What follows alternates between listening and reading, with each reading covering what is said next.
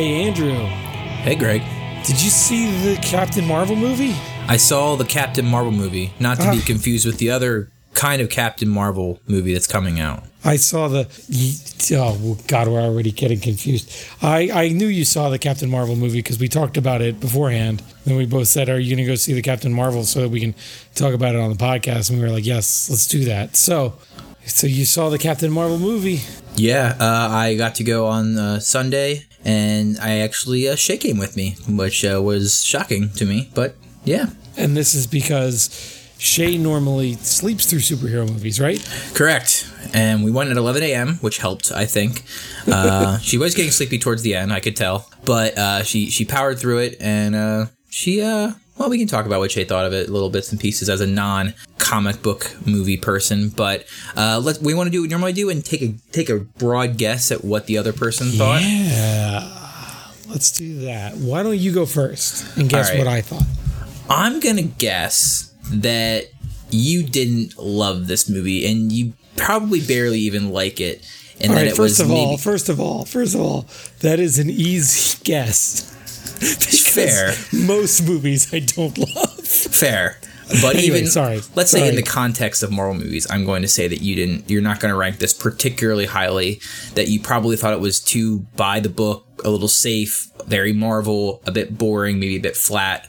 Uh, that's my take on what I think your take is. Okay. So, what did I think that you thought about this? I think it's definitely not your favorite Marvel movie, but I think you, ultimately, I think you were disappointed by the kind of world building and canon uh, enhancements that this made. Um, I'm going to say that you wish they'd done a little bit more with the nineties premise, um, but you were excited to see how she's going to fit into the next steps. Okay. All right, so how accurate was I? Uh, you're not too far off. Um, I, overall, I'll say, I'd like to give the overall first, and get in the nitty-gritty here. Overall, I thought this was a solid movie.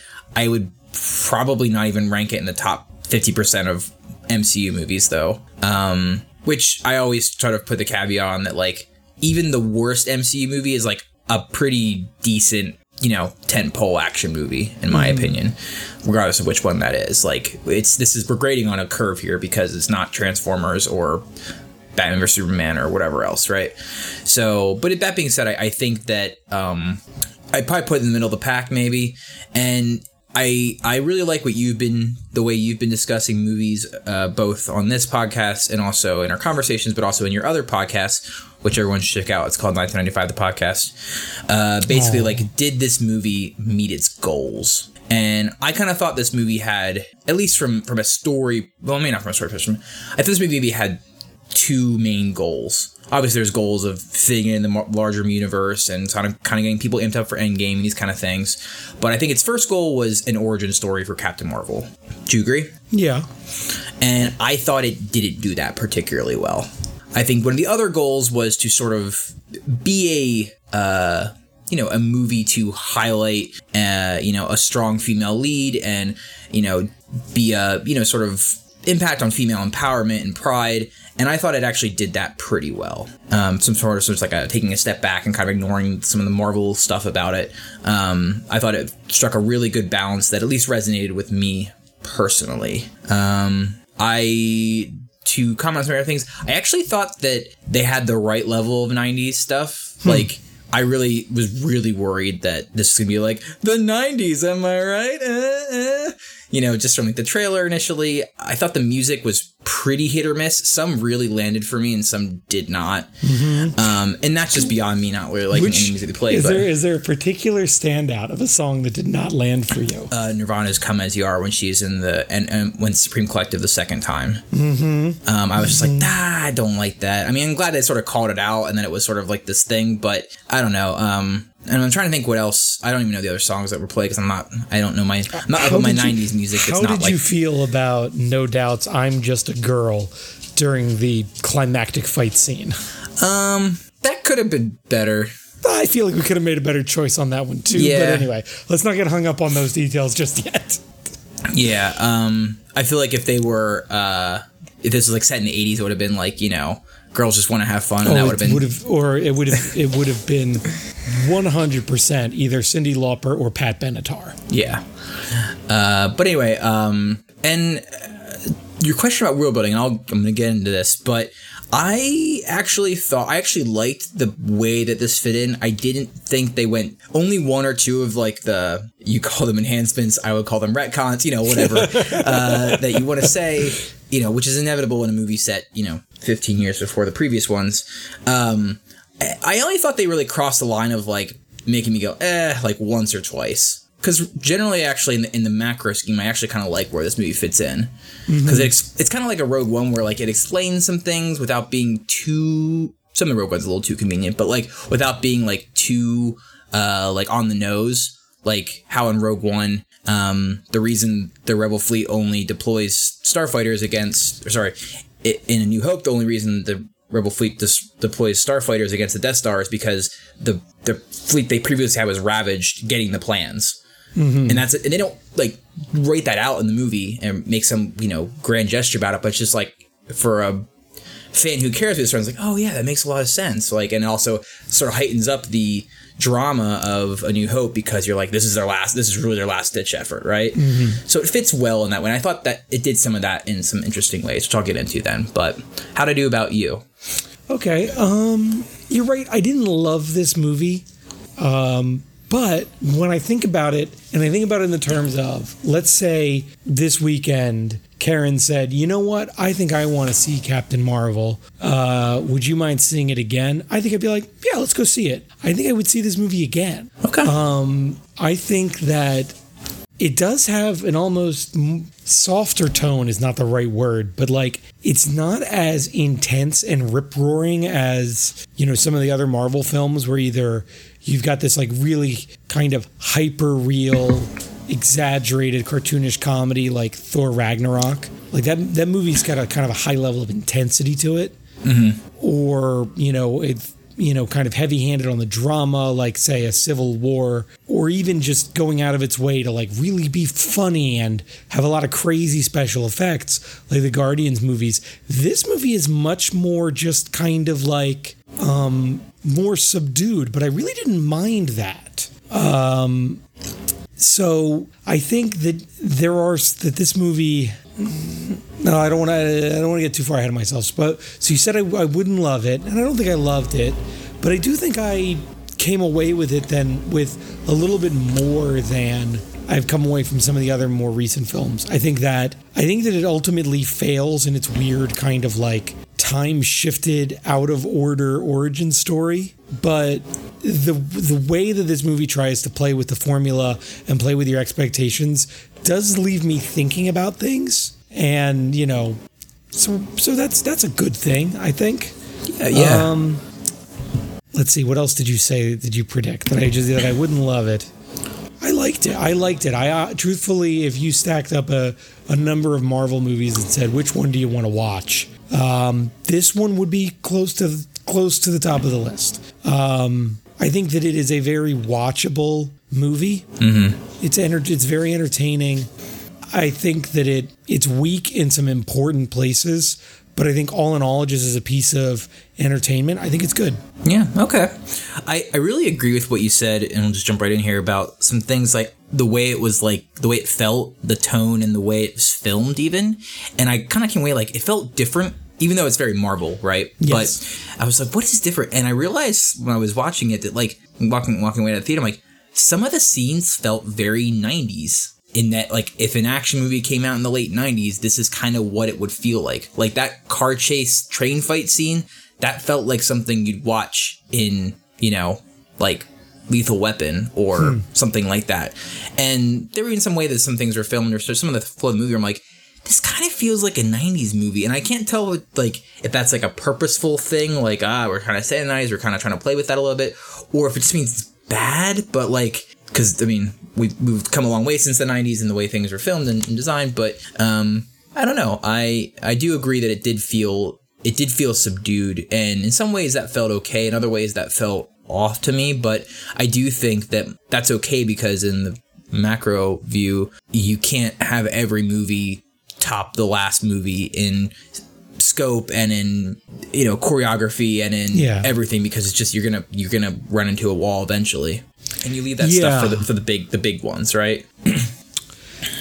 I I do think though that that there there were some parts of this movie that should have been intense or more elevated, but were not. Yeah, I'd agree one hundred percent. And the one that I want to kind of draw attention to is, and I think this is where they kind of made a, a critical error. And they tried to do this clever thing where they kind of, you know, really revealed her origin in the middle of the movie. Mm-hmm. Um, and really revealed who she was, even though we as the audience were a step or two ahead. Um, but this moment where, you know, she reclaims her identity, and this is the big, um, you know, the big moment for her. Um, it didn't work because at that point in the movie, we didn't know who Carol Danvers was. Agreed. Yeah. So when she, we have this big scene where she, you know, says, oh no, my name is Carol Danvers and blah, blah, blah. It's like,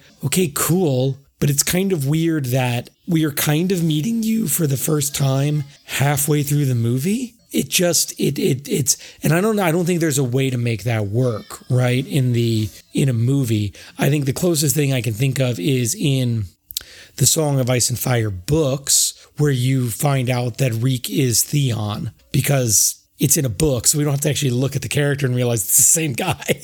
Right. right. Um, but it just, it's tough because up until that point, we just, we don't know enough about her to really care about this moment other than, okay, she's kind of fun and spunky and confident in a, in a kind of a fun way that isn't the kind of normal Tony Stark, Stephen Strange arrogance that we're used to, but I don't really have anything to grab onto with her character until halfway through. But even then, I don't have much other than a couple like halfway flashbacks that are kind of like, she's a tough girl.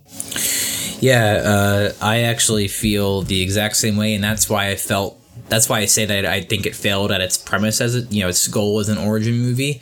I think that, you know, characters for me are always really important. And I think that one thing Marvel has done pretty well for the most part is having, you know, some of them might be tropey or whatever, but they're they're at least fun and, and you feel a sort of attachment to the characters they've built.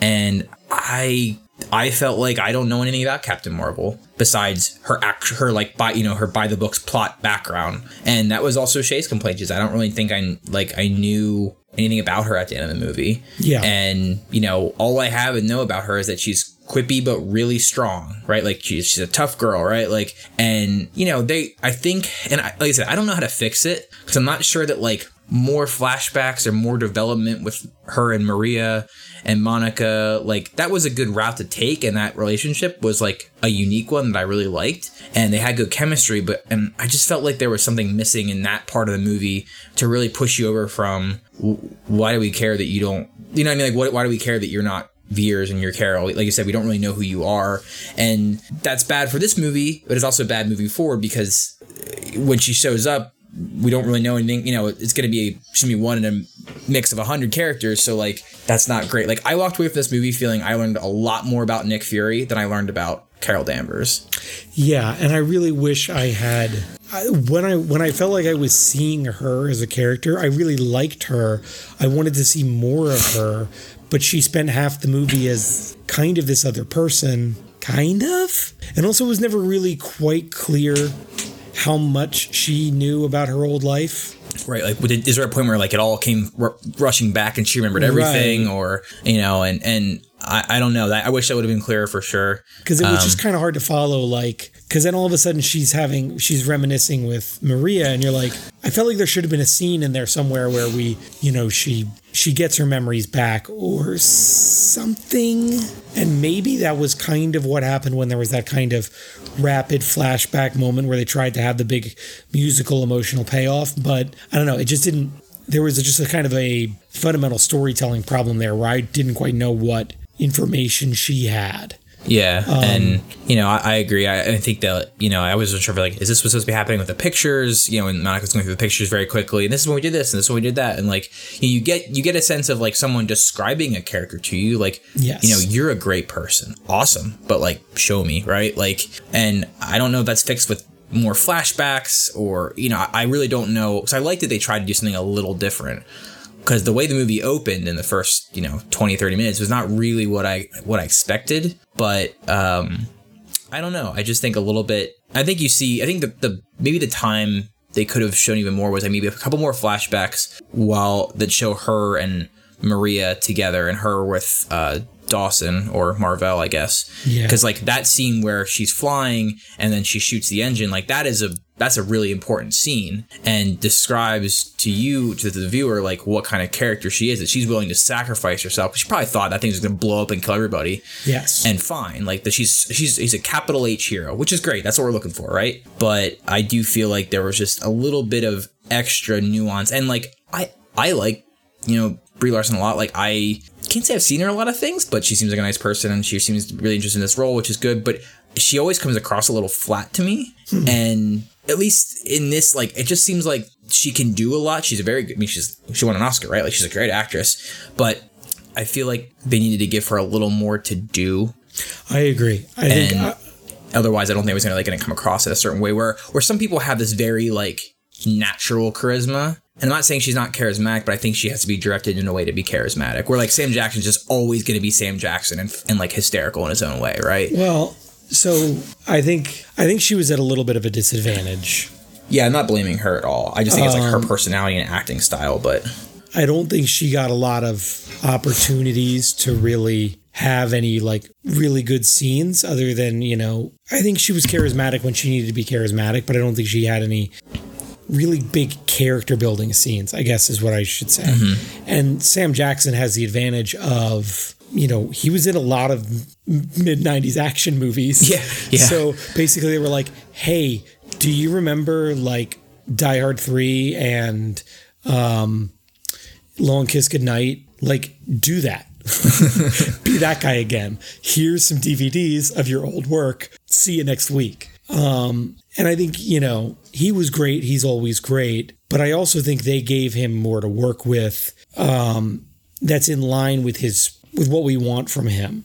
Yeah. I, I mean, think I, that, you know, I think Brie Larson could have done much better in emotional scenes, but they didn't write enough emotional scenes for her. Yeah, I agree. And, and I think that, you know, also he benefited from the fact that like, we know what that character looks like after another twenty years, right? Yes. fifteen years. And, and I will say that like, I really felt like they did a good job of that where it's like, I can totally see this guy becoming Nick Fury later. That's partially because they're modeling, you know, this is all going into the, the pot, right? Like who, what kind of characters does Sam Jackson play? What kind of Nick Fury do you want? These things are all, you know, part of this, but, um, I will say from a character strong point, uh, or character point, I, I really did like Mendelsohn's character too.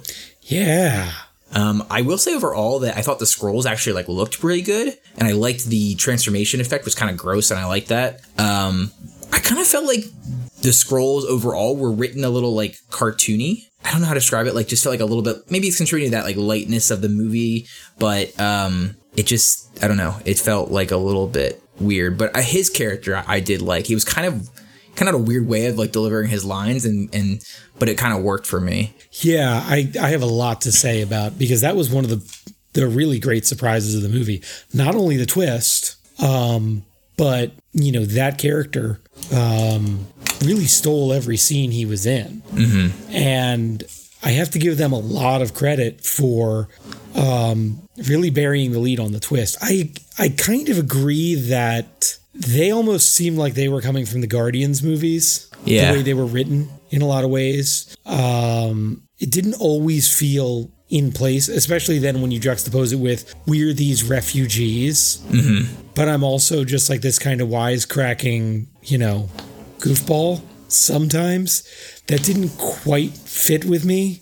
Because it's like, if you've been on the run and you haven't seen your family in twenty years or whatever it is, it's like, you really just be like being an old jokester. But um, in isolation, um, and I think they did such a good job of playing with your expectations of these are the Skrulls. This is the way they look. They wear purple and shoot purple guns and Uh, they kind of look like Thanos just a little bit, and they got big pointy ears. And also the bad guy's being played by Ben Mendelsohn, who's the bad guy in movies. Mm-hmm. Like, that's his job, to be the bad guy in movies. So you see him and you're like, oh, of course, there's the bad guy. Um, and they did all of that, and all of that made you completely forget of, like, oh, right, weren't the Kree the bad guys in Guardians of the Galaxy?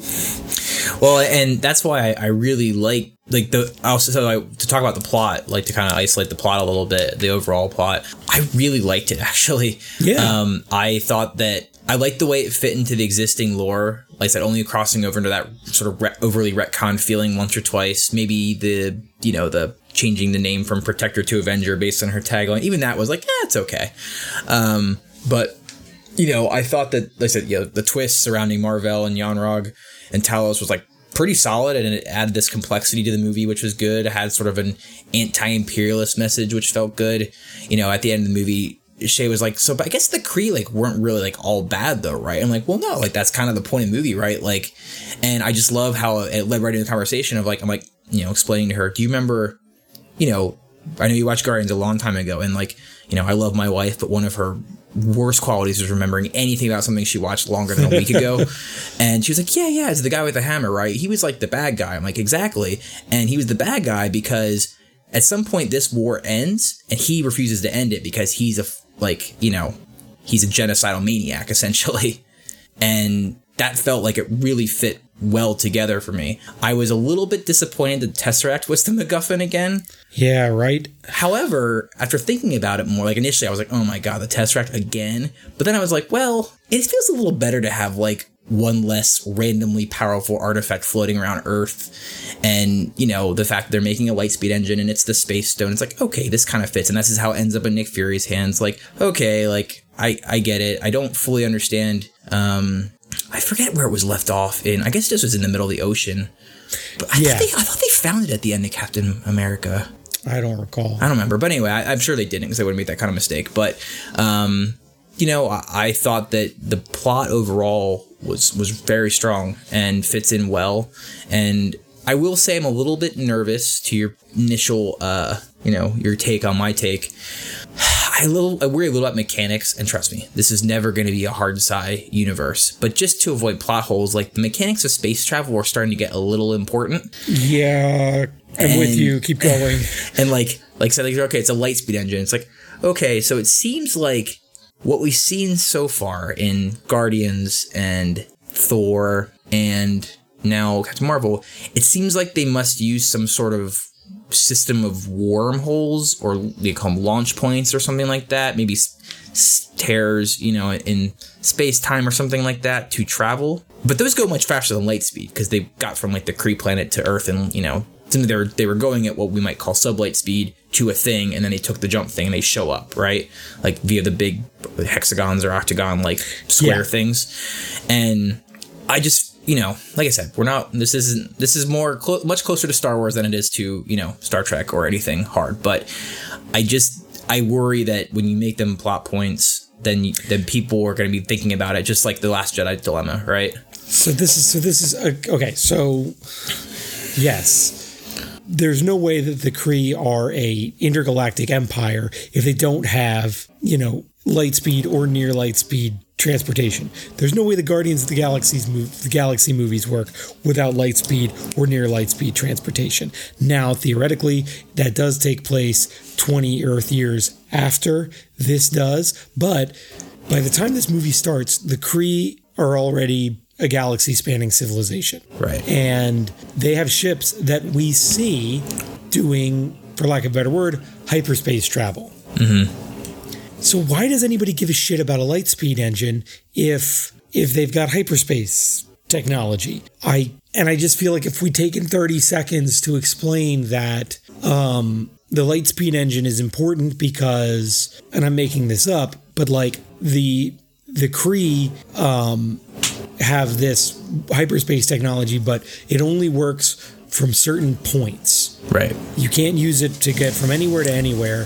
And in order to escape the Kree, the Skrulls need a light speed engine so they can get away from the nearest warp gate. thirty seconds, and that I, my pedantic nerd brain would have been happy. But just like they said light speed engine, I was like, fucking light speed? What are we doing? Everyone's yeah, yeah. been using light speed. Probably like, more than light speed. Like Bifrost exists. Why? What are we doing? Right. Um, and even just calling it something different. Like exactly. calling it, you know, just like would have been, that's all it would take. Pulse drive engine or something. Yeah. Who gives a shit? But yeah, they, just, they chose that term, and I was just like, ooh, uh, I don't like that. What are you doing? What are you doing? So, I mean, and the scope of the movie doesn't matter, but it, know, it, but it, it matters but it, to me. Well, okay, so you're right. In the in the grand scheme of things, it does not matter, but it was a it was a fourth wall breaking moment for me. Mm-hmm. It it in that moment, it pulled me out of the movie and made me, um, you know. It made me start thinking about that and thinking about how spaceships get from point A to point B. And boy, that's inconsistent. And now I'm thinking about other movies and blah, blah, blah. And so for me, the only time I get upset about plot holes or things like this, it's not really a plot hole, but it's just is when it's a, when it becomes a distraction and impedes my enjoyment of the movie. Right. Which is the exact same thing we talked about with Last Jedi. And I... I agree with you, and I, I it just feels sloppy on Marvel's side. Yes. Like usually they're so tight about these kind of things that, yeah, well, we're not going to draw attention to some of the things that don't make a ton of sense because it's fucking comic books, and that's fine, right? Like, but I will say one other thing. This is, this is getting super nitpicky, just nerd stuff. I was just like, I don't really know what Carol's photon blasts do. Yep. Like, are, like, because at some points they kind of seem like they're like Cyclops' eye beams, and they're very like concussive and just like pushing people around. Other times they're like really hot, and like, are they going to like blast a hole through somebody? Like, I I don't, and like that's not, I guess, a huge deal at the end of the day. But I was just like, I guess I wish a little inconsistency of like, can she kind of decide? I don't really know. But well, yeah, I mean, I, I don't. I think it's not a hundred percent necessary for me to know exactly how they work. But one of the things that this movie is trying to set up in advance of Endgame is that she is at a power level that we have not seen before in the Marvel movies. Right? Mm-hmm. She, you know, she is some kind of vital link in defeating Thanos. And Nick Fury knows this. And when Ronan the Accuser sees her all powered up at the end of the movie, he's in awe. But we as viewers, or me as a viewer, I didn't see her do anything that seemed like, I didn't have a holy shit moment with her powers. And I felt like that's what this movie needed to do to really set her up as the most powerful, you know, hero in the Marvel universe right now. Yeah. And I was just like, okay, she can like, I like, I didn't see her doing anything in this movie that I couldn't, that I didn't see um, Iron Man doing. Yeah. You know what I, I mean? Yeah. I, I, I struggle because I don't, I've never read anything with her as Captain Marvel. I, I have read, you know, I read a lot of stuff with her as Miss Marvel. Um, you know, a lot of stuff surrounding Civil War and Secret Invasion, where she's a pretty major character. And she's always been a very punchy character. Like, mm-hmm. she said, like, her photon blasts were, like, a thing she did, but kind of in the same caliber as, like, because she's very much an analog for Superman in some ways. Like, she flies around and she beats the shit out of stuff, which, you know, that's fine. That's a lot of superheroes. And, you know, she kind of used her photon blast in the same amount of time that, like, Superman would use his eye beams, like, in certain situations that sort of required a ranged attack, for lack of a better term. Yeah. But usually her, her, and the movie kind of stuck with that, where, like, she just wanted, like, like, she flew through that spaceship, you know, and that seemed pretty powerful. It didn't seem, it seemed more powerful than Iron Man. Didn't seem more powerful than Thor, at least Stormbreaker powered up end of Infinity War Thor. Yeah. Then again, you know, she's going to be gone for, you know, like I said, twenty Earth years and come back. Sure. She's probably learned a lot. But I um, I will say that when she, for lack of a term, like went full Super Saiyan at the end, I was I dug that scene. I don't know. No, I, it really worked for me. I was like, yeah, yeah, bring it on.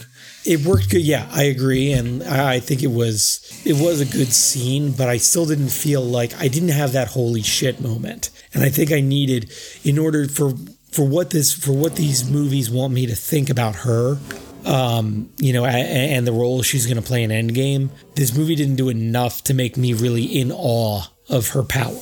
Yeah, I was like, I, oh, cool. That'll be neat, I guess, to have on the team. Okay, you know.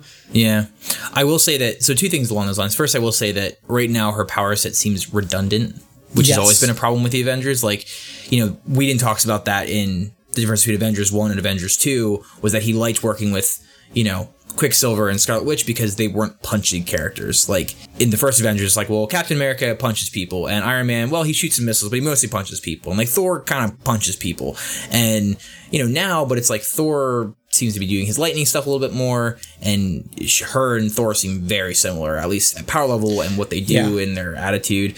I, you know, I don't want to judge too hard of like what this movie's trying to do because we don't really know what her role, and we're gonna talk about that then no. in Endgame is, and there might be more to it. The fact that she's, uh, I mean, essentially she got her powers from the Space Stone, so one, maybe sort of similar to uh, Scarlet Witch and this idea that like only the power of the stones can fight the stones kind of thing. I, I am nervous, and I still want to talk about this more later, but I really hope she's not sort of some sort of Deus Ex for Endgame. I don't well, think she will be. That'd be really lazy, and I don't think Marvel's going to do that. But especially a movie when you got eighty people and they all need to be important. But no, I, I, I, I think that they've that they have previewed her role a little bit in the you know in the in the in the post credit scenes of Avengers or uh, of Infinity War, excuse me, where.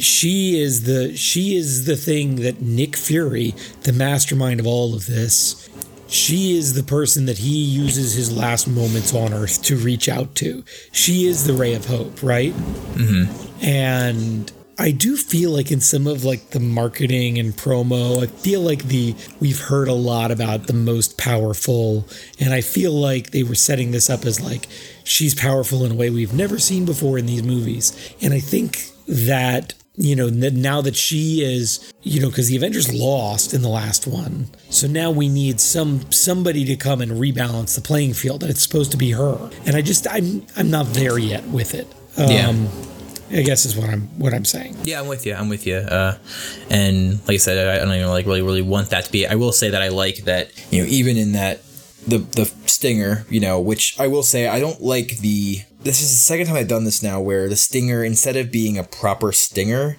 is just a scene from the next movie. They did that between they did that before Civil War with, you know, seeing Bucky trapped in like whatever vice they had him in when Falcon kind of traps him and they, mm-hmm. you know, whatever. I, I don't like that because it, I don't know. It, I mean, I don't I like the stinger, like that scene makes me really excited for Endgame because and also the fact that like. It's so dark and everything's blue and green and, you know, very like just muted. And then she shows up and she's in like her full costume and, you know, bright blonde hair and just like, you know, like you said, I, I hope that I almost hope that maybe part of her role is not just a physical, you know, ray of hope, but it's just like an emotional one for them that like, you know, she's going to try and basically pull them up and get them back to trying. Um, yeah. I don't know, but yeah.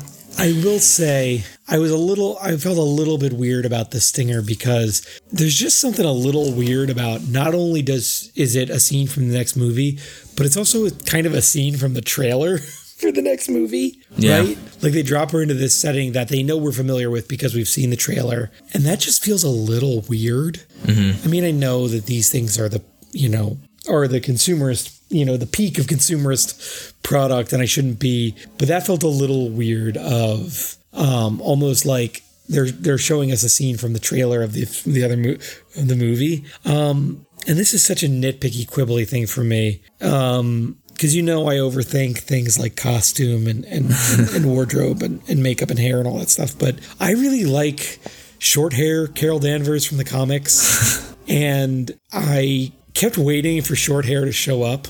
Mm. Because I, um, for any number of reasons, but also because I just felt like she spent this whole movie with hair in her eyes. And I'm like, how are you having these fights with all that hair in your eyes?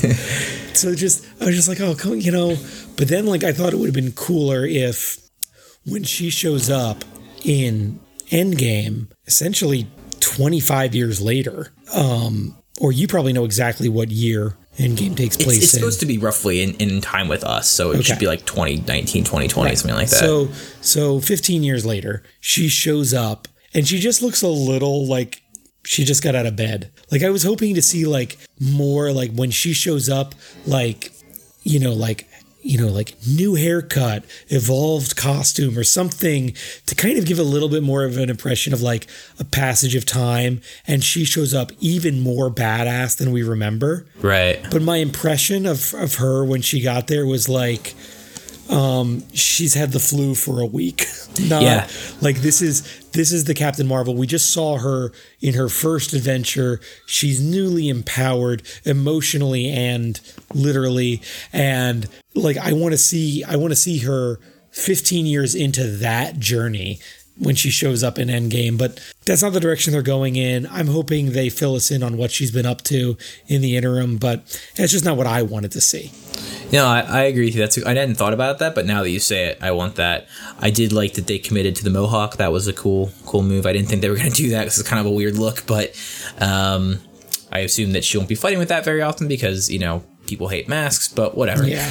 Um, my only other... I, I will say that I didn't feel like this movie was trying too hard to be like, we're setting up for Endgame. Like, it felt like a pretty standalone it did. It movie, did. Which is good. Agreed.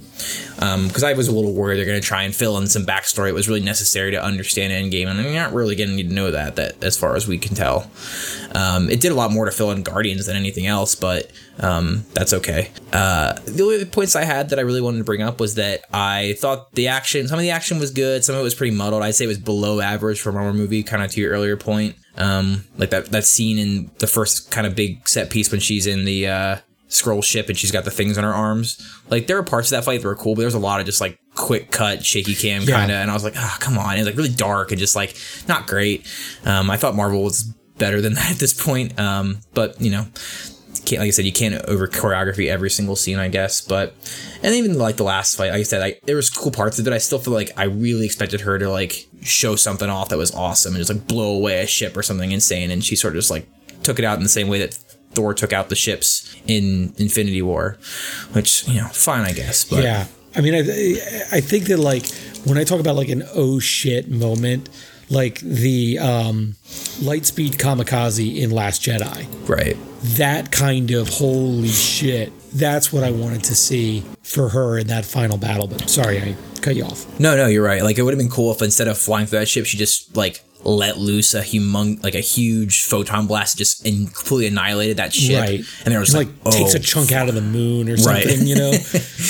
Yeah. Um, that would have been cool. I, and then as far as like the humor goes, I thought it was pretty solid. I laughed a lot. As always, a few things didn't land for me. Like some of like the, you know, one-liners felt very nineties, but I, and this is coming from someone who like is a huge cat person. I kind of felt like they overdid the cat thing a little Agreed. bit. Um, like maybe one or two gags too many. Um, yep. Although I, I did like the eye, the eye gag, like the kind of like, oh, when's Sam Jackson going to lose his eye? And then yeah. like, you know, and then it happens. And my favorite scene in the entire movie, no lie, is when he gets scratched and he goes, oh, it's just a scratch. And they cut to Mendelsohn's character and he grimaces and shakes his head. No real yeah. small. I, yeah. I laughed so hard at that scene. And some people like didn't even notice it, but it was so subtle, but just like, yeah, that's not, that's not what it is. That's not gonna, it's not going to work out. So I, I enjoyed that um, a lot. Uh, so, but let me see. Anything else I got here? Anything else you had to say about the movie, Greg?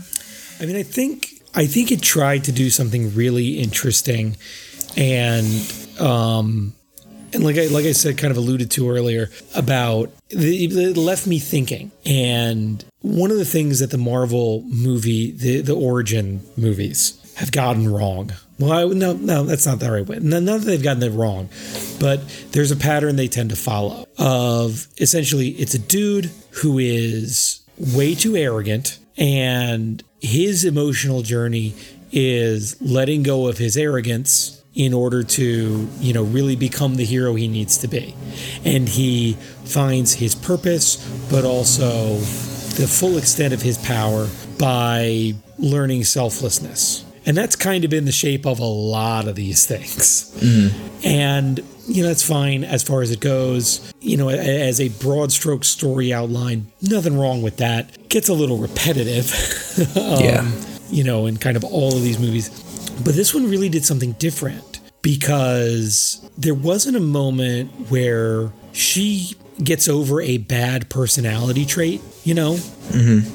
It's not, this movie is not about her becoming a better person. And, you know, this movie is about her basically claiming her own power and shaking off the expectations and the limitations that her world has put on her. Right, and and remembering the good person that she already was. Right. Well, and I think she she she was she was always a good person, but realizing the realizing what side she should be on. Mm-hmm. Yeah, that's a good way to put it.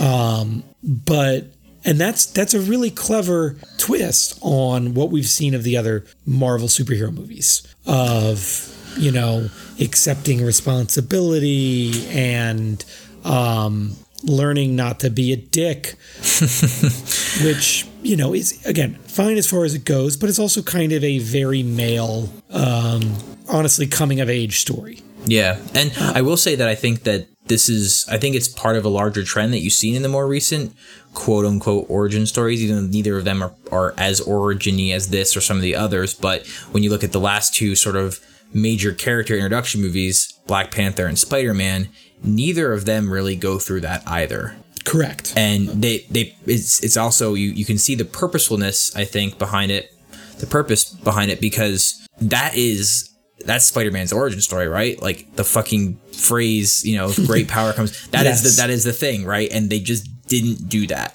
Yes. They didn't have him, his whole, like, I was an asshole and my uncle died because of it. Now I'm not an asshole. Like, they just completely cut that, which in some ways is pretty controversial, but because that's like a big part of that character, right? But I think that it shows that they must be cognizant of that pattern and, and maybe realize some of the pushback where I think the last one did it, Doctor Strange, maybe, where it's like, okay, you can't keep doing this over and over again. And I, I think there's something kind of stealth about... in a lot of the stealth feminism that this movie had going for it, um, along with some of its more, I mean, it's overtly a movie about, you know, it's the first major tentpole Marvel female-led, blah, blah, blah, blah, blah, all the things we've heard. Um, uh, but the big, obviously, the the almost trollish nature of making Mar-Vell Annette Bening, um, to just even, you know, twist the knife even deeper for the shitheads of the internet. Like, ah, ha, ha, we gender swapped even the inconsequential male character here. But um, the fact that this really is an empowerment story, and it is a lesson about that, like, your path to power, it, you are already powerful. Um, your goodness is what made you powerful in the first place. And, you know, it's, and then there is a larger system that is constraining your power in order to get what it wants out of you, to manipulate you. I mean, like, that's really, you know, fucking subversive. And yeah. I like that. Um, and I like the way that the movie just kind of does that and doesn't beat you over the head with it. But when you stack it up next to, um, next to the other, you know, uh, the older Marvel mo- model of, um, you know, almost, hey, it's okay to be in, you know, almost carbon copy Ayn Rand objectivist, as long as you're not too much of a dick about it. um, and nobody can tell you what to do, Tony Stark. As long as you end up doing the right thing, we're all happy. Um, I thought that it was really good in the same way that um, the kind of the arc of Black Panther was about, um, you know, T'Challa understanding what was the right thing to do with his privilege and power. Mm-hmm. Um, as opposed to, you know, learning how to get over himself, right? In order to use his power more effectively, or yeah, to get I mean, the man off his back. I, I, I like the way that the that these movies are building into the origin story more of a message that aligns with what the movie should be. Um, so again, if we're talking about the movie and its goals and what it wants to be, I think this movie did a great job with that part. There were other parts it didn't do a great job with, but... Yeah, I would agree. That's why I said I thought it did a good job of, you know, its goal of female empowerment and pride, and without being clunky or too, like... I'm not sure the word I'm looking for, but just, like, beating you over the face with it in a, in a very, like, unsubtle, unsophisticated right. way. And, you know... I really, you know, you can take it one step further. You can say, like, you could look at this, you know, the Kree society as this very, you know... Maybe not, maybe not chauvinist in the traditional sense, but this very aggressive, you know, imperialist, uh, mm-hmm. you know, a lot of on, honor bound society mm-hmm. that is, is like literally in this case oppressing her and her power, right? Like, and she yes. breaks out of it. And that's a really good, like, metaphor, for lack of a better term, you know, and I think that was well played. I, I think, you know, without without portraying the whole race as like evil, right? Which I think is yeah. why having Ronan be there is a good foil for, like, you know, you know, Jude Law's character is an asshole, right? He basically gas gaslighted her, right? Like, that's what his role yeah. in this is. But they didn't they didn't come out and say that. Right. They showed it, which is which is good. And they also did a good job of, like, you never got the impression that, other than him, because you knew that he was in on the brainwashing and, and the manipulation, you never got the impression that the rest of the super squad were altogether evil or bad. Right. They were like her, you know, they were they were soldiers doing, you know, fighting what they thought was the good fight. Um, oh, I wish we got to see more of Blue Tormund Giantsbane, though. Yeah, I like to see that too. And I also like when, like, you know, Ben Mendelsohn's, when Talos says, like, you know, my hands are stained just bread, as dirty as everybody just as dirty else's, as yours, yeah. and like the the horror of war and what it does, you know, that I just really like that whole plot line. I thought it was I thought it was good. Yeah, I mean, that whole the third act, with the exception of the big action sequence, was really, I was really getting some uh, Star Trek Next Generation vibes mm. from that whole third act, which is great for me. Never going to say no to that. But when it was, when they were doing the reveal of, um, oh no, the ugly aliens are really the, you know, put upon refugees, and I was like, man, motherfucking Captain Picard better walk around a corner right now. This is... Uh, but yeah, I really, I like that. And I like that they, you know, and then that, that little scene to kind of drive that point home where he's like, they're kind of escaping to the ship, and he says to his, his wife, he's like, you know, cover the kid's eyes because they've got to murder some dudes. Yeah. I was yeah. like, it does a good job, to your point, of like kind of painting the picture that, you know, war makes people do things that they wouldn't otherwise want to do because, you know, there are forces beyond their control. Right. And you're operating only under the context that you can. Yeah. So, yeah, well, um, obviously a lot depends on Endgame, but do you think they're going to, like, you know, if they make a sequel, do you think they'll set it, like, you know, after this but before Endgame, or do you think that they're just going to let that lay fallow? I don't know. I, I'm, I'm not, honestly, and this is, you know, this is one of my problems with prequels, and this movie is in a lot of ways a prequel, but it, it avoids a lot of the prequel problems. Mm-hmm. But at this point, I know she shows up in Endgame, and I really don't need to see anything in between. I really, really don't. I don't need to see anything else from it. I mean, obviously, the next movie comes out in a month, so I'm not going to. But just like, I don't want to know anything about the mid, what happens between Infinity War and Endgame, or any, you know, anything. I don't, Captain Marvel two, if there is a Captain Marvel two, I'd much rather it be post-Endgame.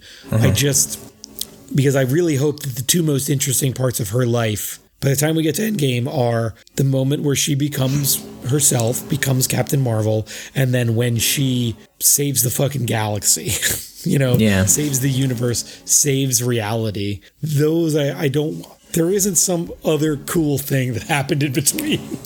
Yeah, I...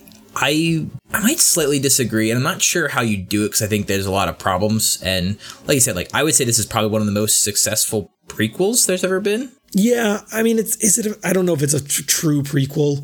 Yeah. Anyway, sorry. Close enough, but I would say that, like, I feel like there's an interesting story to be told of, you know, her help. Like, you know, what is the status of the Kree Skrull war? Because she clearly had some impact on it since it ended, I guess. And, you know, I could see her facing off against Ronan, maybe. But then again, that'd be kind of boring because we know both those characters go on to do other things, which isn't that right. fun to watch. If it was a comic book, it'd be great. A little, little, you know, short run of whatever. But I don't know how you do it in a movie. I just feel like there's, there is something there that, you know, and I don't need to have, not out of a desire to have every bit of open space filled up with something, but just that, like, I feel like there's unfinished business in the Kree Skrull world, and I don't know. Maybe that could happen after Endgame. Who knows? But um, it just felt like there's still still a little bit of a ter- territory to explore there. But I mean, my impression, based on what they were kind of alluding to in the movie, was um, the war ends by they're essentially going to evacuate whatever Skrulls they can to some out of the way place and basically declare a truce. They're basically going to, going to you know, I, for lack of a better comparison, they're going to make a Skrull Israel somewhere, mm-hmm. establish a homeland, and, you know, that's going to be the that's going to essentially create the armistice in the war. Mm. Um, and and the, and and the existence of Captain Marvel, you know, defending the Skrulls creates something of a nuclear deterrence. Mm-hmm. That makes sense. So I kind of feel like that, you know, that could all kind of play out in a title crawl. Yeah. Uh, I would like to see just her and Talos going on some kind of like cool, fun space adventure, you know, where he's going to be, oh man, you know what would make me very happy? If he shows up in Endgame. Oh. If somebody just like decloaks halfway through the movie, that would be real good. Yeah. That would be real good if like Hawkeye has been Talos this whole time. That'd be really funny and ridiculous. Um, I will say it's interesting. I, I wonder if what they're going to do on the road, if, if like, you know, they're going to sort of explore the com- more complexities and have the Skrulls. Because, like, you know, the Skrulls have been, like, you know, number one Marvel villain for so long. And I, I wonder if there's going to be like, oh, well, these are, like, the bad Skrulls over here that are still fighting the war because they're taking revenge and they've gone off the deep end. And, you know, it, it, once they do get the rights, the full rights back to, I think what it is, like, that, that, that Marvel has the rights to the Skrulls as a species, but that... The super Skrull Fox, himself. Fox has like the rights to most of the named Skrulls because yeah. They're mostly show up in Fantastic Four and X-Men comics. It's just like, okay, you know, so because I feel like to have the Skrulls just be completely a benign quote unquote race, like, you know, seems like a kind of a cop out, but not that that diminishes the story in this movie. I think it was very good, but I don't know. I think I'm happy with where the Skrulls are. I think that there's only so many stories you can do with the Skrull hunt enemy within, you know. Yeah, there's um, only we, so we watch Battlestar Galactica that we can do, and I think bringing them in, using them to create this twist, give us this fun character. I'm good. I don't. I, I think. I don't think there's enough there there with the Skrulls to make them all that interesting in the long run. Yeah, that's fair. Um, okay, so if if you said everything you want to say about Captain Marvel, I want to, you know, as always we must, because the consumerist model pushes us too. This is the last movie before Endgame. And as we said, it didn't do a lot to sort of like, you know, it got me excited for just in the fact that any Marvel movie gets me excited for the next Marvel movie, but it wasn't pushing this next movie in the way that other movies have previously pushed other following yeah. movies, um, which is good. Um, but now we have all the information we're going to have going into Endgame. Um, and I wanted to sort of ask, like, what do you think is going to happen? Because I've been trying to put it together in my head of what this movie needs to accomplish. And I have tr- I've been trying to avoid, you know, set pictures and toys and some of like the descriptions of footage for Disney execs and things, because some of those are not always trustworthy and it throws me off and makes me overthink things. Um, but basically based on what we've seen, you know, aka the trailer and the lead up movies, um, where the movies have left off. I know you didn't watch Ant-Man and the Wasp, correct? I actually did. I actually oh. watched that uh, on Friday night because it's on Netflix. Okay, yeah, right, right. Um, what'd you think? I, I, well, I mean, to be fair, I only gave it maybe sixty percent attention. Mm-hmm. Um, I just wanted something, you know, that I, I wanted something on, and this really fit the bill. I was curious about it, but clearly not curious enough about it to like sit down and like, you know, put my laptop away, and zoom in on it. Um, I enjoy. It was good. It was good. I mean. Yeah. Again, there's, it's probably not as, you know, but for something you're kind of only half watching, I thought it was good. Paul Rudd is great. Um, you know, everybody who's in it is great. Um, it was a nice little just kind of caper. Yeah. Like the, three, um, the, the three-way caper style I really enjoyed. Yeah. Um, um, and you saw yeah. the end credit scene, I assume. Yes. Uh, you know, so we know that Ant-Man was stuck in the quantum realm at the end of that. Yes. Um, so that's sort of the, the state of the universe is that, you know, we know what happens in Infinity War. We know what happens in, in Ant-Man. We know now that, you know, Captain Marvel is going to show up. So, and we know that everyone is in this movie, right? So the biggest question I have is, based on the trailer and based on what we know that everyone's in this movie, is it almost seems like, and we kind of talked about this before a little bit, but I want to revisit it, is that like, it kind of seems like the undoing of the snap has to happen like in the middle of the movie, because we're going to want to see a big set piece, you know, at least a chunk of the movie with the characters, like half the characters, right? Over half the characters, probably. Like they're not going to, I don't think it's one of those situations where the characters just show up in the last, like Spider-Man and Black Panther and all these people show up in the last five minutes, be like, oh, we're back. Great. Cool. Like I, I feel like, but I could be wrong. I don't know. Um, We also know that you know, I'm not sure. They said that it's, you know, right now it's sitting at a three hour runtime and it's looking like it might stay that way. So a lot of movie, a lot of movie, which, you know, I think is justified in this case. Uh, I'm going to have to figure out what to do because apparently I'm not twenty and can't hold my bladder for three hours anymore. I, but I, I thought I read somewhere they were considering an intermission. They've talked about it. I think they, they said they're not rolling anything out, which would be great because, tell you what, but even at the end of Captain Marvel, I was like, I really got to pee. What do you think, Greg? Like, would you have an idea of, like, I mean, you know, we've, we've heard rumors of time travel. We've heard rumors of this or that. Like, what do you think? What do you think the general structure of this movie is going to look like? I, I mean, structurally, I don't know because, um, for example, Infinity War had a very unconventional structure. Mm-hmm. Um, not to say that there's anything sacrosanct about the three-act structure, but that movie didn't really have it, so I don't know what this movie really will. Um, I think I don't think this. I think time travel is a absolute part of this movie. I, I think that um, there has been too much groundwork laid for a time travel solution. What with the um, we've already seen the time stone being able to rewind time. Not only in Doctor Strange, but also in Infinity War explicitly. Um, and we also understand that there is some weird timey-wimey stuff that goes on in the quantum realm from Ant-Man and the Wasp. Mm-hmm. Um, and there's even some hints in the Endgame trailer that um, Scott Lang shows up at wherever they are. They're looking at security footage, and the timestamp is in the eighties. Oh, I didn't see that. Yeah. Oh, interesting. So, so, so in that trailer where they, you remember, they're looking at it and he's outside their, their gates or whatever. Yeah. And, you know, uh, Captain America asks something like, is this a live feed? And apparently if you freeze frame it and, you know, you know, look at the um, the screen that the characters are looking at, like the timestamp is from the eighties or something. Huh, so, I never noticed that. Wow. Yeah, so apparently, so if Ant-Man somehow comes unstuck in time as a result of the quantum realm, and we also know from Ant-Man and the Wasp that you get some sort of mysterious god powers in the quantum realm if you hang out there long enough. Sure. Um, who was it that played uh, the original Wasp?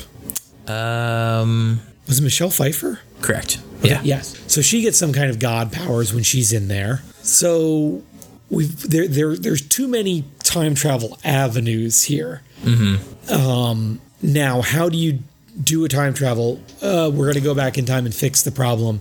How do you do that in a way that's still has some tension? That's tricky because there's always the question of, well, okay, if you screw it up, just go back five minutes more and try again, which Deadpool two, you know, solved by, you know, Cable's time travel dealy only had so many charges in it, or, you know, you do something like that. Fine. I don't think it's going to be Soul Stone stuff. Um, you know, there's a theory that everybody who died is now inside the Soul Stone because we have that. There was that kind of uh, surreal scene once Thanos does the snap where he's with mm-hmm. Gamora again in that yellow world.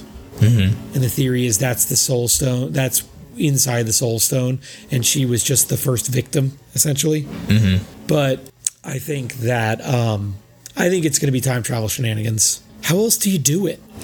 I don't know. I, I feel like, once again, I feel like the time travel is just so hard to do well, in a, especially a movie with stakes. Because like Deadpool two, it, it you know, it's a movie we care about, but it, it's kind of a, it's more of a, Um, not a parody, but it's not something that's like, ah, well, it makes fun of the fact that it's got time travel and the, and the yes. difficulty surrounding that.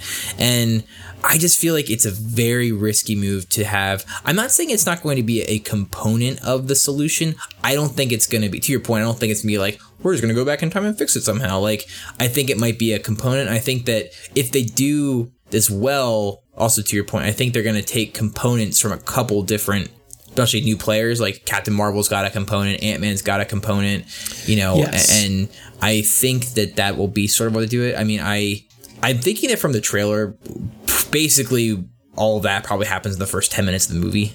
Um, I think, if not maybe fifteen, but because there's really not, I, we don't see a lot, but. What I think, and based on kind of the arc of Infinity War, what I think is going to happen is, I think it's important that the surviving Avengers who survived Infinity War are also the Avengers from the very first Avengers movie. Mm-hmm. That is not an accident. Right. Um, I think, and given the themes of sacrifice that are in um, Infinity War and the way that our our heroes, the Avengers, continually, especially Captain America, continually refuse to make sacrifices and then lose, I think that whatever the time travel solution is, that our original original Avengers, Thor, Iron Man, Hawkeye, Hulk, uh, Black Widow, Captain America, am I leaving anybody out? Nope. Those six, whatever they have to do to undo the snap, they have to sacrifice themselves. I think they all die, capital D, permadeath, um, in this movie. Um, I think that is that completes the emotional arc of Infinity War, and that allows you to introduce a new team. Hmm. Interesting. A new team of Avengers that will be made up of, let's say, Black Panther, Doctor Strange, Captain Marvel, Rocket Raccoon. Uh, you know what I mean? Yeah. I mean, I think that's... There's always been the sort of assumption that... I think a lot of people are operating on the assumption that we lose... Definitely lose Tony Stark and Steve Rogers. Oh, yeah. They are dead. They're super dead. I don't know about the rest, so I mean, I... Maybe, maybe not. Yeah. Maybe not. I think that's definitely... I think it's on the table. I mean... I assume they could just make a Black Widow movie in the past, like they just did with Captain Marvel. That's fine, because that's happening. I know that they've said, you know, that... I mean, Hulk's always a tough one, because they, they can't legally make a Hulk movie, apparently. And I also don't know if you can make a Hulk movie. Yeah, two, so far... Two relatively talented people have tried. Yeah. Um, and, you know, the other ones, I, I don't know. I mean, I, I think that... I think that... Thor Ragnarok really breathed a lot of life into Thor and the franchise, and I think that, you know, Marvel's probably not wanting to look at that, but you could probably do a, a Beta Ray Bill movie and make it work at this point. Like, I would, I, I wouldn't mind. Again, I'm not saying they all have to die. No, no, yeah. I, I would not be surprised if all, most, if not all, die, but yeah. For sure, Tony and Steve are toast. Yeah, definitely. I mean, I... I think Tony Stark will live on as an A I that will allow Robert Downey Junior to come in for two days' worth of voiceover. um, but uh, I think that I don't see that I don't see this movie ending with anything other than the establishment of a new generation of Avengers. No, I think that's definitely true. And, and whether or not one or two of them stick around, or, right. you know, Thor goes off to try and resurrect Asgard or something, like, that's all on the table. But, well, yeah. Or um, is, you know, is is Black Widow the new Nick Fury, you know? Right. Yeah. Although it seems like from Spider-Man, Nick Fury is still Nick Fury. But, um, oh, you're right. He does show up in that. And that was trailer. one that was one line in that movie that I think stuck out, or the trailer for Far From Home for Spider-Man, is that we know that movie takes place immediately after uh, Endgame, and which seems a little odd, but um, the tone of the movie, but uh, right, which is why I think time travel. Yeah, but you know, when I think it's Happy, uh, John Favreau, you know, who's saying in the trailer, like, you're far from home, you're all alone, and like that, they really put a lot of emphasis on that thing, which really means to imply to me like that Tony Stark is not here anymore.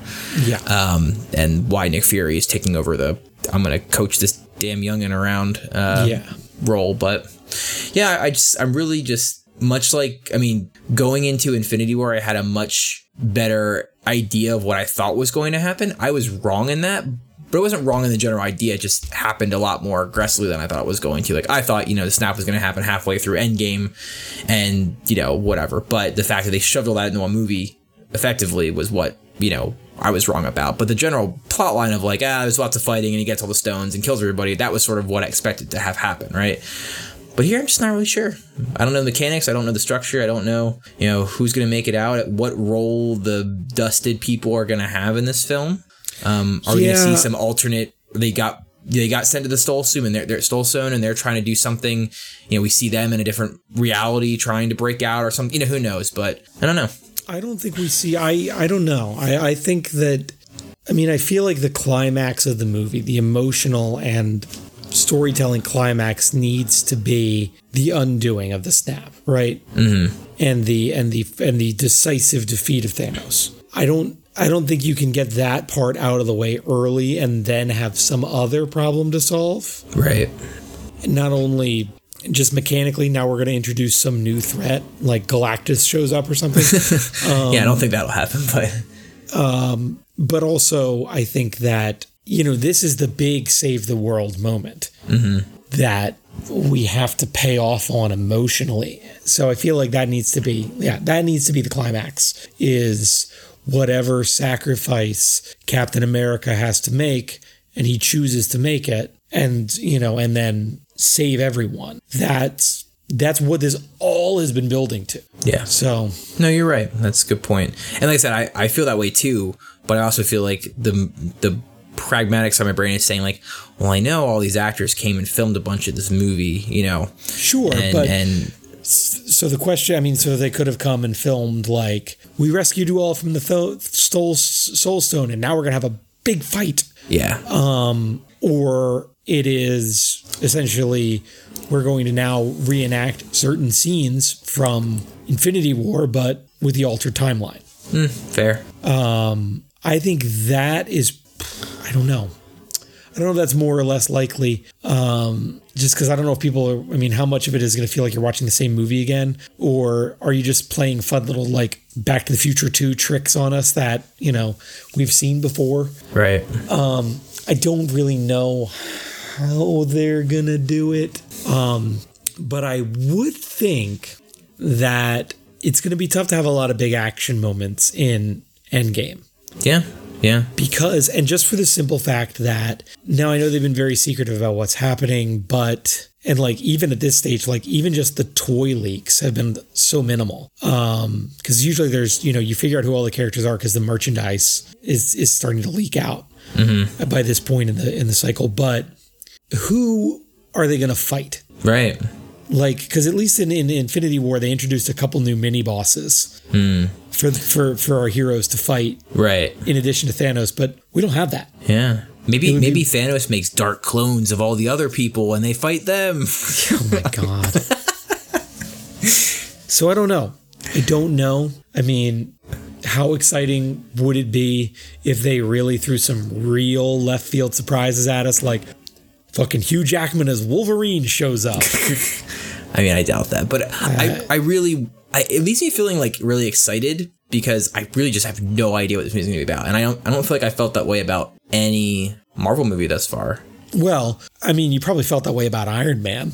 Well, yeah, but I was also like, well, and the hype machine, you know, yeah. Because up until now, so much of these Marvel movies has been predicated on this idea of really bringing all of the fans in on every stage of the development process, telling us the titles and the release schedule four years in advance, and talking about this is phase one and this is phase two, and the culmination is Infinity War. You know what that is, right? Um, that the there haven't been any really any surprises in the broad strokes. Yeah. We've known in the main, we got a pretty good idea of what all, each one of these is going to be going into it from the trailers and just what they tell us about it and telling us what uh, comic book arcs it draws from. We've known the plot outline for this for almost a decade now. And finally, for once, we get to this movie, Endgame, and they have told us comparatively very little. The truth is they've told us what, you know, they told us the amount of stuff that they, what you used to know about most movies going into, like, I've seen two trailers and I know who the stars that are in it. That's it. And right. Now I'm going to go see it. That's the way it used to be. But yeah. And, and the amount of subterfuge they used for Infinity War, you know, which played off very effectively, I think. You know, who knows what sort of misinformation's out there right now. Yeah. So, I mean, it's nice to have this level of anticipation and uncertainty uncertainty about a movie, but we have to remind ourselves that the reason this feels refreshing is because Marvel decided to do it a different way for ten years, and they were That's such true. a big force. I mean, yeah, it used to be you get to the end of a James Bond movie and it would say J- James Bond will return in Thunderball, and and then, you know, you'd wait two years, you'd see a trailer for it, you'd be like, nah, it looks good, let's go. Mm-hmm. um, But now, you know, it's different. And for once, they're not doing it that way anymore. And it feels refreshing. And I do like it. I do like being like, all I really know about this is I have a sense of the state of affairs going into it. And I have a sense of the general mood. That's it. Yeah. And Everything we, we do know generally that there's going to be, you know, some sort of undoing of something that happened. But we don't know what that looks like and the state of things after that necessarily. Right. I mean, this movie is pretty boring if the world's population has been reduced by half and now we're just going to go fight some gangs on the streets of Chicago, you know? yeah. Um, yeah. I mean, I, I'm unsurprisingly, I'm very excited. But uh, I guess we'll uh, we'll have to see. I, do you think we're going to get another like tr- proper trailer for Endgame, or do you think this is it? I have a feeling that we'll probably get another trailer, but I don't think it's going to tell us a whole lot more than we don't already know. Mm-hmm. That's fair. Um, I think we'll get maybe one tease of something that feels like a holy shit, but I think that's about as much as we'll get. I think yeah. we'll get a trailer that's like seventy-five percent what we've seen before, but then, you know, um, we'll hear Spider-Man's voice at the end of it or something. You know what I mean? Or a shot of Captain Marvel doing something cool or something like yeah. that. Yeah. Yeah. That is one thing I'm excited. I am excited to see Captain Marvel in the hands of the Russo brothers, because one thing they've shown they can do is they can really make their characters, you know, in on-screen set pieces feel really awesome. And maybe those holy shit moments we were lacking in Captain Marvel and some of the, you know, negative sides of the of the action and fight scenes. I think I'm excited to see her in, in those hands, because yeah. I'm I'm excited for that. Yeah, I think they do. They have a they have a knack for action scenes that the directors of Captain Marvel did not have. Um, so I would I, I am excited to see her in in the hands of some more action oriented directors, and and I, I have a lot of faith in them, in their ability to, because if you think about how many characters and scenes had to be crammed into Infinity War and how much, you know, they have, we've got three minutes with everybody from Black Panther and we've got to make it all work in those three minutes. And they nailed it every time. So I'm really excited to see how they, you know, make some of these newer characters, I guess really just Captain Marvel, work in that context. Well, there's a lot of rumors you, we've heard of like other characters showing up. There's a lot of rumors that there's an an older Cassie Lang in this movie somehow. You know, once Cassie again, Lang is is Scott Lang's daughter. daughter. Yeah, who becomes, in the comic, she becomes, the, her name is Stature, but same kind of powers, you know. Sure. Get big and punch things. But, um, you know, there's some some rumors that, you know, once again, to your idea of a new team of Avengers, that there will be some new characters introduced here that kind of come out of the woodwork in the af- in, in the midst of this terribleness. And, you know, one of them possibly being uh Monica, the little girl from Captain Marvel, Maria's hmm. daughter, because she's a different Captain Marvel at some point. Um, that that name and that character. Uh, I don't think who did, else they've mentioned. Did um, Shuri, uh, Shuri uh, T'Challa's mm-hmm. sister, did she make it out of? I don't think we Infinity know. War? I don't think we know. Because I think it would be kind of neat to see her like she's the new Black Panther in the interim, which does happen as well down yeah. the road. Um, Yeah, that would be cool because there always has to be a Black Panther. Um, yeah, so I don't. I think we might see some of those, and there's also rumors that you know uh, Gwyneth Paltrow suits up, um, which is you know not that exciting because uh, I'm kind of over Gwyneth Paltrow. But uh, yeah, but yeah, I think. I mean, I do think that that would make a lot of sense in that kind of like that gives you some more characters and some more action in whatever the first half of the movie is. You know, leading up to the big, you know, we're reversing the snap. Um, and then that sets up your next generation, too. Mm-hmm. So I don't know. I don't know. I don't know. We will find out in T-minus two months, I guess. Less than that, almost. It's April, isn't it? April twenty-ninth or again or whatever, somewhere like that. So a little bit less than two months. I, I mean, month and a half at this point. Yeah, that's that's quick. And then we'll get another another quick turnaround with Spider-Man in July, I guess. Not quite as quick, I guess, but uh, and this will be uh yeah, this will be this is this is I, I think back a long way to, you know, when I when Iron Man came out, what was it? It's been ten years now, eleven years. So I've been like twenty. Shut up. Cuz I turned thirty on Wednesday and I'm very sad about it. Oh yeah, what a tragedy. When this podcast goes live, it'll probably be in the past. I will be thirty.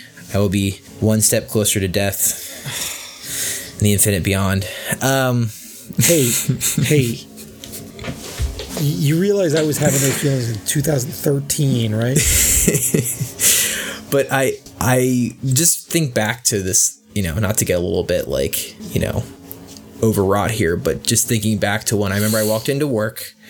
I was in, I was going to college, and, you know, I walked in, I worked in the advisement department at Millersville University, and our, our good friend, good friend Danielle Rapp, she said to me, you know, oh, did you hear the news that, you know, it sounds like Joss Whedon's going to be directing the next Avengers movie? I'm like, you're full of shit. And that was uh, the beginning of a really, I mean, not beginning because those other movies were cool too, but just like that opened my mind for possibilities of what was actually feasible. Because up to that point, it was all just, I don't know, like you said, there was no, all this stuff just sort of happened. Probably just because I was young and wasn't paying attention, but also the way that the media and hype train surrounding movies and superhero movies, which were really just emerging, like, I don't know, it just felt like I, now like, I feel like anything's possible in film, where back then I didn't feel that way, but... I... This represents a different milestone for me. April of twenty nineteen represents two things for me. Um, two things that are coming to an end, um, or at least as much of an end as any major entertainment property can. And that is uh, Game of Thrones, mm-hmm. and what I'm going to call the old style of Marvel movies. At least I hope both of those things are coming to an end. Um, I know that Game of Thrones will live on through prequels and spinoffs and anything other than two more books and anything other than the ending I wanted, um, or even the last half of the thing that I wanted. But I, I, I want these things to be over. Um, I feel like the Marvel style, it, it is starting to turn around. It is starting to... re-envision itself, but I feel like this last Avengers movie is representative of this is the last one uh, with these characters and in this style, and going forward we're in new territory, and I want that very badly. Yeah, I mean, we talked about exhausted of these. Yeah, we talked about in our twenty nineteen episode, you know, about how like our, our reflection on twenty eighteen and looking forward to twenty nineteen, and how this year seems very, you know, like kind of like a Like you said, a milestone, a high, or not, I don't know if it's a high watermark, a low watermark, depends on the thing you're looking at, I guess, but just a shifting for a lot of nerd franchises, for lack of a better term, at least in the film and T V area, partially because of the Disney deal uh, with Fox, but, you know, like you said, Game of Thrones is ending, we're getting the, the beginning, or, you know, maybe maybe slightly in twenty twenty, the beginning of a lot of new new shows that are going to be trying to take up the mantles, and new movies and new franchises. We were a little off that episode looking back on some things we forgot about, like Shazam and and Wonder Woman two, which is also due out, and some of these things that D C is working on, which who knows who knows what D C is doing at this point. Um, although I'm I guess I'm going to go watch some of these D C shows because apparently they're not that bad on the, the, the streaming thing. I don't know. Doom Patrol looks kind of fun, but... Yeah, it does look okay. uh, but anyway, I just think that, you know, like we said with Star Wars and with Marvel, I just think we, we are at a point of, of you know, I think we're going to look back on twenty nineteen as like a, a watershed year of like, this marked a, a, a jumping off point for different things. Yeah, I mean, it, it, Game of Thrones comes to an end. At least this version of it. We know there will be another version of it because nothing ever is just one thing anymore. No, I mean, I, that's the reason I was reaching out to you. I, I messaged you today about saying how I didn't realize the showrunner of Sharp Objects was like a big time Buffy alum. And the only reason I saw it was because I saw an article that said like, oh, like Gillian Flynn and, you know, the showrunner are working on trying to do like a Sharp Objects season two. And I'm like, do we really need to, no, does everything need to have a season? Don't do it. Just don't. Stop. Um, but yeah, so Game of Thrones, the Avengers as we know it, Marvel movies as we know them. And I know it's kind of a gradual transition because, like we said, Ragnarok was a very different kind of movie. Homecoming was a very different kind of movie. Captain Marvel was a very different kind of movie. And I do think they are trying... Black Panther was a very different kind of movie. I think they are... A lot of the reinvention has already begun, but but also this year, um, what I've been saying to you as the last Star Wars movie I'm likely to care about comes out, because this will be... Episode nine will be, without a doubt, the last... real Skywalker saga Star Wars movie. Yeah. Uh, I, which rumor has it that we will be getting our first trailer with Endgame. Yeah. If you how, any, how could you not? I mean, if you need any more reason to go see it, that's going to really push you over the edge, right? um, but yeah, a lot of these things are coming to an end, and, and maybe that's, at least for me, or maybe what all of this represents is me giving myself permission to stop fucking caring. You can move on to dad things. It's time to time to give up on being a young nerd. You're going to be like, I'm done with this podcast. I'm just going to watch reruns of Seinfeld and and Fox News all day, right? Well, other than the Fox News part, I mean, you do realize I watch a lot of Seinfeld reruns, no, I know right? you do. I know you do. Um, and, when do and, and why do you think I'm only now giving up on being a young nerd? Well, you still seem you still seem to want to want to. You've been trying to keep up, but once you know, once we get the announcement that PewDiePie is going to be in a Marvel movie or something, is when you're really just going to, you know, never change out of sweatpants and yeah, just just give up, right? Yeah, or find something that um, you know, the young nerds will never touch, like. You know what? You know what? And I can't even do that because now they're getting into like communism and radical leftism now. So I don't even have that. I can't even be like, well, I'll always have China Miaville. I'm like, nah, they're going to be there any day now. Ah, damn it.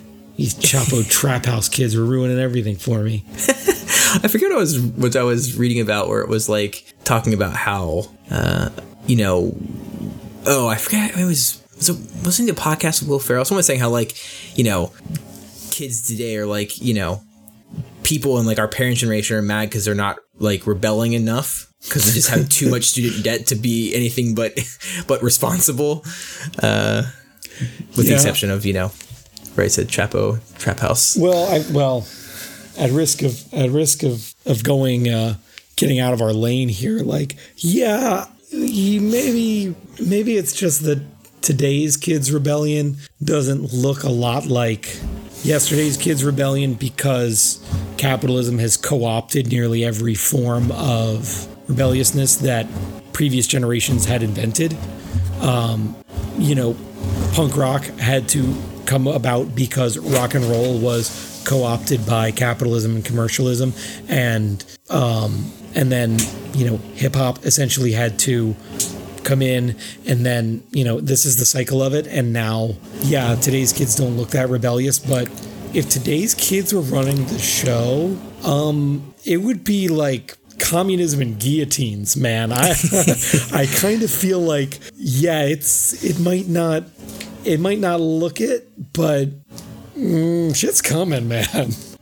I guess we will see. Now that we've gone way off topic from uh, Captain Marvel, I guess we should wrap yeah. up. Yeah. Um, I don't know. I mean, I guess there isn't much of like a point in trying to recommend or not recommend this movie because we just spoiled every fucking minute of it. So like,